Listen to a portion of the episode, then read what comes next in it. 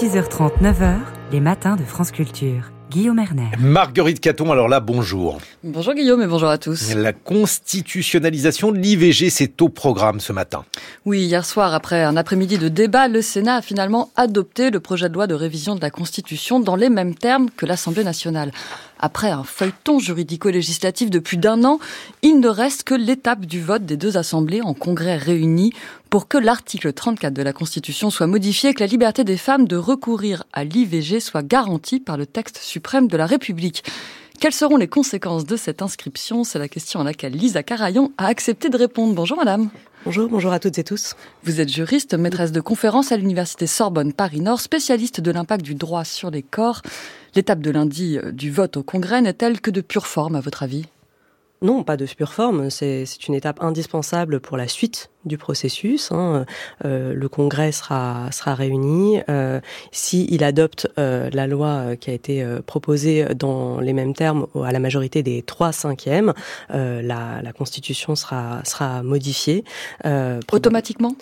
Une fois que c'est voté, c'est modifié. Il n'y a pas de promulgation présidentielle, rien. Si, bien sûr. Euh, le, le, le, texte doit ensuite être, euh, être promulgué. On pressent euh, que, que la question ait une promulgation autour du 8 mars, bien entendu.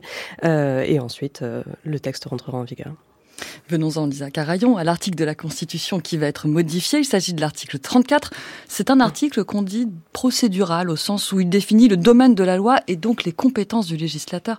Pourquoi va-t-il accueillir l'IVG alors, euh, le choix qui a été fait euh, est un choix qui est aussi un choix d'équilibre, euh, de compromis politique. Euh, la Constitution euh, française, telle qu'elle est conçue aujourd'hui, ne contient pas, à strictement parler, de section dédiée à la protection des droits et libertés, parce que dans notre Constitution, la protection des droits et libertés est renvoyée au préambule, qui contient notamment la Déclaration des droits de l'homme et du citoyen de 1789, les principes sociaux qui ont été édictés en, en 1946.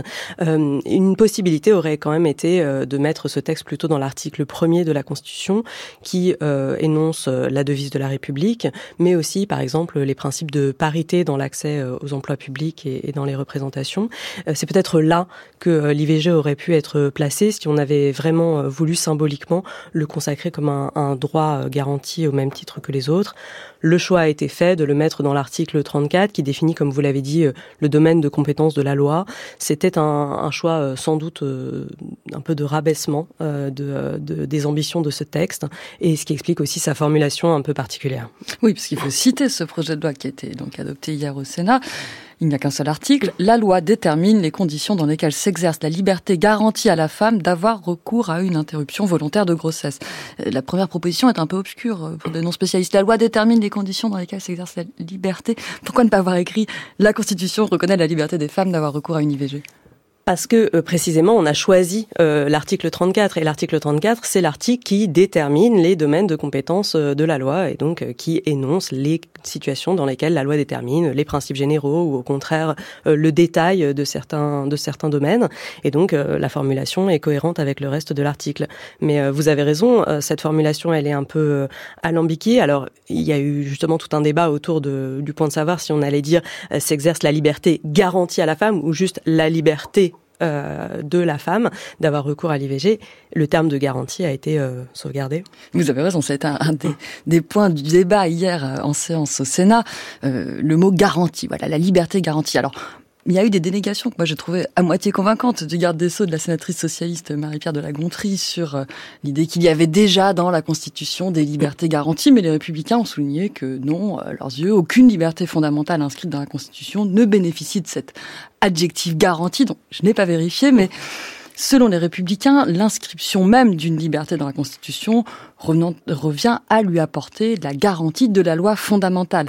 Et de leur point de vue, l'adjectif était donc soit redondant, donc inutile, soit destiné à créer un droit opposable à l'avortement, un droit qui pourrait s'opposer, disent-ils, à la clause de conscience des soignants ou au délai légal qui restreint l'accès à l'IVG. Qu'est-ce que vous pensez, vous, Elisa Carayon, en tant que juriste, de cette tournure de liberté garantie?